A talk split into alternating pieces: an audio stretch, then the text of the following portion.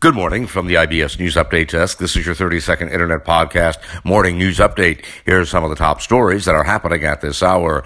Country music star Trisha Yearwood is tested positive for COVID-19, but her husband Garth Brooks tested negative.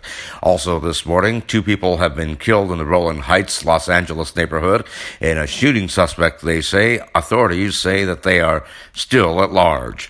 And LA County details a new COVID-19 vaccination plan as the eligibility expands. And that is your 30 second internet podcast morning news update for now. We'll have more podcast news updates throughout the day. Until then, from the IBS News Update Desk, I'm Nicholas Anastas, wishing you a very good morning. This portion of the IBS News Update was brought to you today by United Airlines. United, come fly the friendly skies of United.